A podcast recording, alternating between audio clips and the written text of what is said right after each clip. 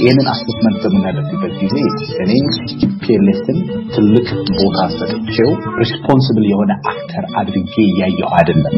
responsible actor አድርጌ ማየት የምፈልገው የፌዴራል መንግስቱን የሚመራውን መንግስት ነው። እዚህ ጦርነት ጋር በተያያዘ ሀገሪቷ ወደ ጦርነት መሄድ አልነበረባትም፣ ይሄ ሁኔታ ማንንም አይጠቅምም ብለን ስንከራከር የነበረን ሰዎች for some reason የ TPLF ደጋፊ የሆንን እየተሰማ ያለበት ሁኔታ ነው። ህገ መንግስት ይከበር ሲባል ፍርድ ቤት ነው የሚችል እና ህወሓት ራሱ በመሰረተው የህግ ስርዓት ያለውን ተቃውሞ በፍርድ ቤት መፍታት ነበር።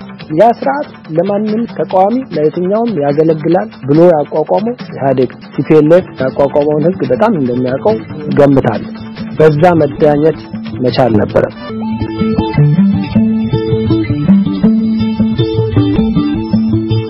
ጦርነት የመጨረሻ አማራጭ ነው የሚለውን ሁለታችሁም ተስማምታችሁበታል። ብዙዎች የሚስማሙበት ይመስለኛል። ነገር ግን ጠቅላይ ሚኒስትር አብይ ከአሁን ቀደም የሚከሰሱት የሚወቀሱት በሀገር ውስጥ በሚታዩ ቀውሶች እርምጃ አይወስዱም። ታጋሽነታቸው ከመስመር ያለፈ ነው። ፍጥጫ ከገቡት የህወሓት አመራሮችም ጋር ህጋዊ እርምጃዎችን ለመውሰድ ዳተኛ ናቸው። በሞከሩም ጊዜ አቶ ደረጃ የገለጿቸውን አይነት ምላሾች ሲሰጡ የኃይል እርምጃዎችን ላለመውሰድ በሚያደርጓቸው ቁጥብነቶች ደካማ መንግስት ተመስለው ቀርቡ ነበርና በአንድ ጦር ላይ የተፈጸመ ጥቃት መሆኑን ትክክል ነው ብለም ከተቀበልን የህወሓት አባል የሆኑ አንድ ሰው አስቀድሞ ለመከላከል የተደረገ እርምጃ መሆኑን ከዚህ ቀደም ተናግረዋልና የህወሓትን የራሱን ምንጮች መሰረት አድርገን ይህ እርግጥ ከሆነ መቼ ነው አንድ መንግስት የኃይል እርምጃ መውሰድ የሚችለው? ከህግም አንጻር ዶክተር አወል አመሰግናለሁ። ይሄ fact ን በተመለከተ ሁለታችንም የመጨረሻው last resort መሆን መቻል አለበት የሚለው ነገር ላይ የምንግባባ ከሆነ ሁለተኛው I think አስፈላጊው address መደረግ ያለበት ጥያቄ እሱ ያነሳው እውነትም የፌዴራል መንግስት እንደሚለው የትግራይ የክልል መንግስት የፌዴራል ኃይልን አጥቅቷል አላለም። ያንን በተመለከተ አብዛኛው information የሚያሳየው የትግራይ መንግስት ያንን እንዳደረገ ነው።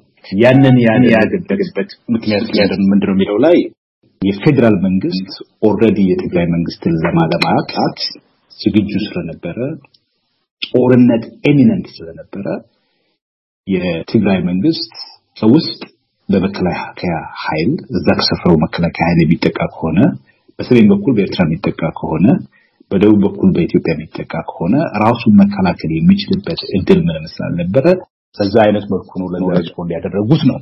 ስለዚህ ማንኛውም ለጦርነት ተዘጋጅቶ እዛ ቦታ ላይ አፋፍ ላይ እየደረሰ በዛ አይነት መልኩ ራሱን ተከላከለ ቢባል እኔ ምንም የሚገርመኝ ነገር አይደለም። ግን እዚህ ላይ ዋናው ዋናው ፖይንት ዋናው ዋናው ፖይንት ሲጀምር የኢትዮጵያ መንግስት ይህንን ነገር ወስዶ የጦርነት በር ላይ ማድረስ አልነበረበትም ነው። እዛ ጋር መድረስ አልነበረበትም በምንም በምንም በምንም መልኩ አንድ ጊዜ ስለዚህ ጦርነቱ የተጀመረው የኢትዮጵያ መንግስት ኃይሉን ወደዛ ካጠጋና ጦርነት imminent በሆነበት ሰዓት ነው። ስለዚህ ከዛ በፊት ዝግጅቶች በሁለቱም ጋር እንደነበሩ እናውቃለን። የተለያዩ ኃይሎች በተለይም የአማራ ክልል Prosperity Party TPLF እና ኦነግ መውደም አለባቸው፣ እንደዛ ካልሆነ ሰላም ሊኖር አይችልም የሚሉ ነገሮች በሰፊው ይሰሙ ነበረ። ሁለቱም መንግስታት በጦርነት ሲዘጋጁ እንደነበረ እናውቃለን። የኤርትራ ጫና እንደነበረ እናውቃለን። እሱ የኔ ትልቁ point ምንድን ነው? ጠቅላይ ሚኒስትሩ ትልቅ ሀገር እንደሚያስተዳድሩ ግለሰብ ጦርነትን rule out ማድረግ መቻል ነበረባቸው። ነገሮችን ገፍተው እዛ ማድረስ አልነበረባቸውም። ኢትዮጵያን ለማሻገር በጣም ሰፊ እድል ነበራቸው። strategic የሆኑ ስህተቶችን በመፍጠራቸው ነው ወደዛ ይሄን ነው የሚል አመለካከት ነው ያለኝ እኔ። መልካም። እዚህ ላይ አቶ ደረጀ እድሉን እሰጦታለሁ። በምትሰጧቸው አስተያየቶች ላይ መደዳውን እንግሊዝኛ ቃላት ከተነገረ ለአድማጮች በግልጽ የመረዳት እድሉን ይቀንሳልና በተቻለ መጠን በአማርኛ ተመጣጣኝ ትርጉሙን ለመግለጽ ሞክሩ። እሺ፣ አቶ ደረጀ እድሉ እርሶ ነው። እሺ አሁን ዶክተር አወል ያለው በጣም ራሱን በራሱ የሚጻረር ንግግር ነው። ለምንድን ነው ያልኩት? ጦርነትን የመጨረሻ ምርጫ ማድረግ አለበት መንግስት። TPLF ግን ጦርነትን የመጨረሻ ምርጫ ሳያደርግ ቀድሞ ማጥቃት ይችላል። ይሄ ሊሆን አይችልም። ቲፒኤልኤፍም እኮ ራሱን የቻለ የጦርነት የመጨረሻ ምርጫ ማድረግ ኃላፊነት አለበት። ስለዚህ ጦርነትን የመጨረሻ ምርጫ የሚያደርገው ገና ለገና ያኛው ሰውዬ ሊያጠቃኝ ይችላል ብሎ ጦርነትን የመጨረሻ ምርጫ አድርጌያለሁ ግን ሊያጠቃኝ ስለሚችል አጠቃዋለሁ የሚባል ሎጂኩም አስተሳሰቡም ትክክል አይደለም። የኢትዮጵያ መንግስት ለጦርነት ተዘጋጅቷል የሚለውንም አልቀበለውም። ምክንያቱም in fact እንግዲህ መንግስት የሚለውን እንሰማለን፣ ከዛም ተቃዋሚ የሚለው እንሰማለን። ግን ወታደሮቹ እዛ ቦታ የነበሩ interview ሲደረጉ ሰዎቹ የሚሉትን ለማዳመጥ ሞክሬያለሁ። አንዳንድ ጊዜ ተነግሯቸውም ሊናገሩ ይችላሉ። ግን ካነጋገራቸው እኔ ብዙ ሺህ ሰዎች interview አደርጋለሁ ከስራዬ ጋር የተገናኘ እና አነጋገራቸውን አያለሁኝ። ስሜታቸው ፊታቸው ላይ የሚነበበውን ስሜት አያለሁኝ እና ዝግጅት ሳያደርጉ እንዳውም ዝግጅት ማድረግ ነበረባቸው። ዝግጅት ሲያደርግ ደግሞ የቆየው ማን እንደሆነ ደግሞ ግልጽ ነው። ለማንኛውም ግን የዛን ቀን ጥቃት ባይደረግ ኖሮ ጦርነት ሊጀመር ይችላል ብሎ ለመናገር አይቻልም። ላይጀመርም ይችል ነበር። ጦርነቱ የተጀመረው ጥቃት ስለተደረገ ነው። ጥቃት ያደረገው ደግሞ የክልል መንግስት። ጥቃት ደረጃ ምን አደረሰው? አንድ የክልል መንግስት መጀመሪያ ደረጃ ችግሩ እኮ የክልል መንግስት ሚሳኤል launcher ታጥቆ ልዩ ኃይል አዘጋጅቶ ወደ ሁለት መቶ ሺህ ሰው አሰልጥኖ የዚህ አይነት ስርዓቱ ራሱ ትክክለኛ ስርዓት አይደለም እና የነበረው የ legal ስለ ህጉ ብንነጋገር የተሻለ ነው። ስለ structure ኡ ይሄ ጦርነት የመጣው በ structure ኡ ድክመት ነው፣ በነበረው የህግ ስርዓት ድክመት ነው። የህጉ ስርዓት ችግራችንን በፍርድ ቤት የመጨረስና የማቃለል መብት የእውነተኛ መብት ስላልሰጠን ነው። supreme court ስለሌለን ነው። supreme court ኡ የህገ መንግስት ጉዳዮች ስለማያይ ነው። ብዙ ድክመቶች አሉ የኢትዮጵያ ስርዓት። የ constitutional inquiry council ተብሎ የሚከሰሰው የምርጫ ቦርድ ከ supreme court constitutional inquiry council ከሚባሉት ጋር ውይይት አድርጎ የሚታይበት ስርዓት ራሱ ትክክል አይደለም። constitution ን የሚፈታ ፍርድ ቤት መኖር አለበት። ያ ስለሌለ ህገ መንግስት ይከበር ተብሎ ሰላማዊ ሰልፍና ድንጋይ መወርወር፣ ህገ መንግስት ይከበር ሲባል ፍርድ ቤት ነው የሚካሄደው እና ህወሓት ባቋቋመው ስርዓት መዳኘት መቻል ነበረበት። ራሱ በመሰረተው የህግ ስርዓት ያለውን ተቃውሞ በፍርድ ቤት መፍታት ነበረበት። ያ ስርዓት ለማንም ተቃዋሚ ለየትኛውም ያገለግላል ብሎ ያቋቋመው ኢህአዴግ ነው። ቲፒኤልኤፍ ያቋቋመውን ህግ በጣም እንደሚያውቀው ገምታለሁ። በዛ መዳኘት መቻል ነበረበት። መልካም ችግር ላይ የደረስነው ስላልተዳኘ። መልካም የማያቋርጥ ውዝግብ በግራና ቀኝ የሚነሳበት ሀሳብ ነው። ሌሎች በርካታ ርዕሰ ጉዳዮች አሉ። በተለይ ህግን የሚመለከቱ የዜጎችን እጣ የሚመለከቱ ሰላምን የሚመለከቱ በስፋት እንድትከራከሩ ወይ እንድትወያዩባቸው የምናደርገው ዶክተር አወል ሌላ ተከታይ ጥያቄ ከማንሳቴ በፊት በቀደሙት በአቶ ደረጀ በኩል ለቀረበው አስተያየት ምላሽ መስጠት የሚሹ ከሆነ እድሉን ልስጦ ባጭሩ። አንድ አቶ ደረጀ ያነሱት ፖይንት እኔ ያነሳሁት ጦርነት የመጨረሻው አማራጭ ተደርጎ መታየት አለበት፣ የፖለቲካ ልዩነቶችን ለመፍታት ያልኩት ነገር ከትግራይ መንግስት አንጻርም ተግባራዊ መደረግ አለበት፣ ከፌዴራል መንግስቱ አንጻር ብቻ አይደለም ያሉት እና ያ ተቃርኖን ያሳያል ያሉት ነገር I think ችግር አለበት ብዬ አስባለሁ። አንዳንድ ጊዜ ምንድነው ጦርነት imminent ነው ወይም ደግሞ በዓለም አቀፍ ሕግ ለምሳሌ አገሮች ራሳቸውን የመከላከል መብት አላቸው። ራሳቸውን የሚከላከሉት ሁለቱ መስፈርቶች ሲሟሉ ነው የሚባል ነገር አለ። አንደኛው በማያወላዳ ሁኔታ ከተጠቁ ነው፣ armed attack ከደረሰባቸው። ሁለተኛው ጥቃት በማያጠራጥር ሁኔታ እንደሚመጣ እርግጠኛ ከሆኑ ነው imminent ከሆነ የሚባለው ማለት ነው። በዛ ሁኔታ አንዱ እየተዘጋጀና እያኮበከበ እየታየ ጥቃቱ እስኪደርስ ድረስ አገሪቷ ዝም ብላ ቁጭ ብላ ማየት የለባትም የሚል አመለካከት ስላለ ነው። in any event ይህንን assessment በምናደርግበት ጊዜ እኔ ቲፒኤልኤፍን ትልቅ ቦታ ሰጥቼው responsible የሆነ actor አድርጌ እያየሁ አይደለም። responsible actor አድርጌ ማየት የምፈልገው የፌዴራል መንግስቱን የሚመራውን መንግስት ነው። እዚህ ጦርነት ጋር በተያያዘ ጦርነቱ ልክ አይደለም፣ አገሪቷ ወደ ጦርነት መሄድ አልነበረባትም፣ ይሄ ሁኔታ ማንንም አይጠቅምም ብለን ስንከራከር የነበረን ሰዎች for some reason የቲፒኤልኤፍ ደጋፊ ሆነን እየተሳልን ያለበት ሁኔታ አለ። ከኔ በላይ ቲፒኤልኤፍን ሲቃወም የነበረ የለም። አብዛኛው እዚህ መንግስት ውስጥ ያለው አሁን ቲፒኤልኤፍ ጋር ሲሰራ የነበረ ነው። ቲፒኤልኤፍ ያንን ስንቃወም ነበረ፣ አሁንም ቲፒኤልኤፍ እንቃወማለን። point ኡ ግን የፌዴራል መንግስት ከቲፒኤልኤፍ የተሻለ room ነበረው for maneuver የተለያዩ ሊሞክራቸው የሚችላቸው አማራጮች ነበሩ። the idea አሁን ያለንበት ሁኔታ ኢትዮጵያ ላይ ዲሞክራሲያዊ ስርዓትን ለመገንባት የተሻለ እድል ፈጥሯል የሚለው እኔ I find that ማስኖሬሽን ስለዚህ fact ኦች ላይ አንዳንድ ጊዜ የተለያየ አመለካከት ሊኖረን ይችላል። አብዛኛው የምንሰማው information ወይ ከመንግስት ነው ወይ ከቲፒኤልኤፍ አካባቢ ነበረ። ይህንን ጉዳይ በተመለከተ ግን የኔ እይታ ሁለቱም መንግስታት ዝግጅት ሲያደርጉ ነበረ። ወደ ጦርነት ከቀረቡ በኋላ ወደ ኋላ የመመለሱ ትልቁ ኃላፊነት ብዬ የማስበው የፌዴራል መንግስቱ ነው። የአንድ ክልል ትንሽ ክልል ኃላፊነት መሆን አልነበረበትም። ዶክተር አወል በዋናው በቀደመው መሰረታዊ ነጥብ ላይ አሁንም ምንጩ ተደጋግሞ የተገለጸው የህወሓት አመራር አባል ዋቢነት ነው።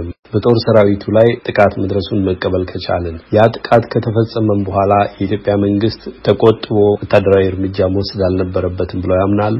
እዛ point ላይማ ጦርነቱ ገብተናል። በቃ ጥቃት ከደረሰ የመከላከያ ኃይል ላይ already ጦርነት ውስጥ ገብቷል አገሩ።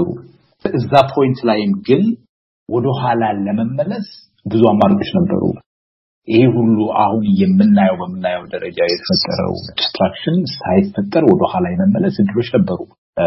የትግራይ መንግስት ለመደራደር ፈቃደኛ ነኝ ብሎ ለ South Africa ው ፕሬዚደንት ደብዳቤ እንደጻፈ አይተናል። የተለያየ የዓለም አቀፉ ማህበረሰብ representative የነበሩ በ United Nation ም በ European Union ለኢትዮጵያ መንግስት ይህን ጉዳይ በሰላም ማለት አለበት የሚል representation ነበረ። የኢትዮጵያ መንግስት ያንን መቀበል አልቻለም። ultimately ማየት ያለብን ነገር ጦርነት አሸንፈናል የሚለው ብቻ ሳይሆን አሁን የተፈጠረው ሁኔታ በዚህ ጦርነት ሂደት ሲሰሙ የነበረው ፕሮፓጋንዳ የኢትዮጵያን አገር እንደ አገር እንደ nation build ማድረግ የምንፈልግ ከሆነ እዛ ላይ ያለው impact ምንድን ነው ነው። ይህን ደግሞ ማየት ያለብን ዝም ብለን ከትግራይ አንጻር ብቻ ሳይሆን ሌላውስ አካባቢ ሲደረግ የነበረው ነገር ምንድን ነው? አቶ ደረጀ የህግ የበላይነትን የፍርድ ቤት ነፃነትን ጠቅላይ ሚኒስትሩና የህግ አስፈጻሚው አካል ትግራይ ሄዶ ግለሰቦችን መያዝ አለመቻሉን እነዚህ አይነት ነጥቦችን አንስተዋል። ሌላውስ አካባቢ ላይ የህግ የበላይነት እየተከበረ ያለው ምን ያህል ነው? ጠቅላይ ሚኒስትር አብይ መንግስት እዛ ሄዶ እነዛ ነገሮች ማድረግ አለመቻሉ ብቻ ሳይሆን ፍርድ ቤቶች አዲስ አበባ ላይ ሌሎች ክልሎች ላይ የታሰሩ ግለሰቦችን ይፈቱ ሲሉ እየተፈቱ ነው ወይ? I think ስለ ህግ የበላይነት ተቆርቁረን የምናነሳ ከሆነ አስፍተን ማየት መቻል አለብን። ችግሩ እጅግ በጣም ጠለቅ ያለ ነው። ገብተን እንመለከታለን። ብዙ ጥያቄዎች አሉ። በቀዳሚነት የወረወርኩት አንድ ጥያቄ ነው። እንግዲህ ረዘም ያለውን ሰዓት የወሰደው አንድ የምጠቅሰው ነገር አለ። ደረጃ ምንድን ነው? ዶክተር አወል ስለ international ህግ ጠቀሱ። እኔ I think ትልቅ misconception አለ እዚህ ላይ ሰዎች ክልሎችን እንደ መንግስት የማየት የ international ህግ በአንድ ክልልና በአንድ ፌዴራል መንግስት መካከል ያለውን ግንኙነት የሚነካ international ህግ የለም። international ህግ በአንድ ሀገር እና በሌላ ሀገር መካከል ነው እንጂ በአንድ ሀገር ውስጥ ያለ አንድ ክልል አንድ state እና ፌዴራል መንግስት ጋር ያለ ግጭት international ህግ አይመለከተውም። እንደዛ አላልኩም። ይሄ no no እንደዛ አላልኩም። just just ነገሩን ለማሰጠር የ imminence ን ጉዳይ ሰዎችን contradiction አለ ያልከውን point elucidate ለማድረግ ያንን እንደ ምሳሌ ወሰድኩኝ እንጂ በትግራይ መንግስትና በፌዴራል መንግስቱ መካከል ያለው ጦርነት በዓለም አቀፍ የሚገዛ አላልኩኝም። አይ ጦርነት አጀማመሩን ምክንያት preemptive strike ቀደም ብሎ የራስን የመከላከል ጥቃት በ international ህግ ይደገፋል ስላልክ ነው። በ international ህግ አይደገፍም። አላልኩም። አንድ ክልል ይደገፋል አላልኩኝም። እኔ international ህግ ይጠቅሳል። አንድ ሀገር ሊጠቃ ከመሰለው ቀደም ብሎ የማጥቃት መብት ይሰጣል። የተወሰኑ ቅድመ ቅድመ ዝግጅቶች ወይም ቅድመ ነጥቦች ከተስተካከሉ ድረስ እስካሉ ድረስ የሚል ነገር ጠቀስክ ይመስለኛል ካልተሳሳትኩ። ለማለት የፈለኩት እሺ፣ ለማለት የፈለኩት በ international ህግ አንድ state ፌዴራል መንግስትን ገና ለገና ያጠቃኛል ብሎ እንዲያጠቃ የሚፈቅድ ህግ የለም። in fact ውጭ ሀገር ያሉ ሰዎች ዳኙኝ ብሎ መጥራትም አይችልም። የውጭ ሀገር መንግስት አያገባውም። አንድ state እና ፌዴራል መንግስት ስላለው ግንኙነት እርዳታ ለመስጠት ሊያገባ ይችላል። መድኃኒት ለመላክ ሊያገባ ይችላል። ግን በአንድ ፌዴራል መንግስት እና በአንድ ክልል መንግስት መካከል ያለውን የስልጣን ተዋረድ ግንኙነት በዳኝነት እና በሽምግልና ለመቀመጥ የሚፈቅድ international ስርዓትም የለም እስከማውቀው ድረስ። I think ስለ ዓለም አቀፍ ህግ እናድርገውና ክርክሩን የሲቪሊየንስ የግለሰቦች ወይም ደግሞ ታጣቂ ያልሆነው ኃይል ተጎጂ በሚሆንበት ጊዜ ጦርነቱ በአንድ ሀገር ክልል ውስጥ የሚደረግ ጦርነትን ቢሆን የዓለም አቀፉ ህብረተሰብ አያገባው። እሱን እስማማል እሱን እስማማል። ሲቪሊያንን በተመለከተ ግለሰቦች ሲቪሊያኖች መጎዳት የለባቸውም። እነሱን ለጉዳት ለጥቃት የሚያደርስ ሲቪሊያን ጋር ተከልሎ ራሱ ጦርነት መጀመር ራሱ ወንጀል ነው። ሲቪሊያን ያለበትን ቦታ ጠላትን ሳይለዩ መምታትም ወንጀል ነው እና እነዚህ ላይ እንስማማ። መልካም የምትስማሙበትንም ነጥብ እንያዝና ወደ ሌላ አንድ ትልቅ ጭብጥ እንለፍ። ሁለታችሁም በተለያየ ጊዜ ጽፋችሁበታል።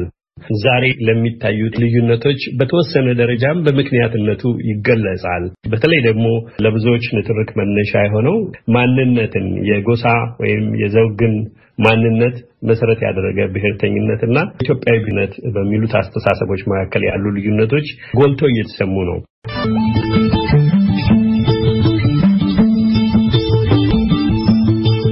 ዶክተር አወል እርስዎ የጻፉትን አንድ ጽሁፍ መሰጣት እና ተከታዩን ጥያቄ ለእርስዎ ላስቀድም።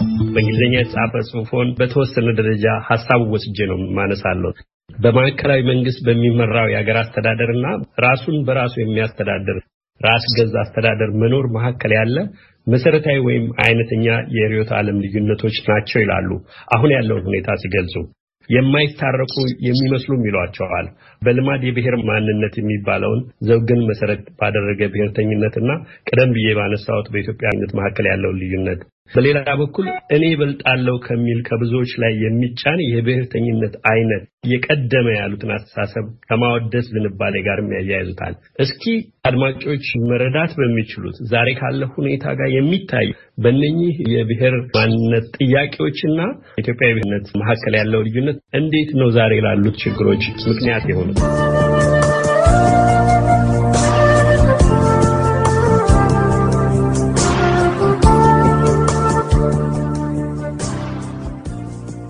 አድማጮች በኢትዮጵያ ወቅታዊ የፖለቲካ ይዞታ በአንድ ሀገር ሕዝብ አብሮ የመኖር ዕጣ ላይ የተደቀነ ፈተናና መንስኤዎቹ ብሎም ወደፊት ሊያራምዱ የሚችሉ መንገዶችን በሚፈትሹ ልዩ ልዩ ጭብጦች ዙሪያ የያዙት ክርክር አላበቃም። መጪው ሳምንት ፕሮግራማችን ይቀጥላል። ለአሁኑ ግን እንግዶቻችንን ዶክተር አወል ቃሲም አሎንና አቶ ደረጀ ደምሴ ቡልቶን ለጊዜያቸው አመሰግናለሁ። እግዚአብሔር ይስጥልኝ።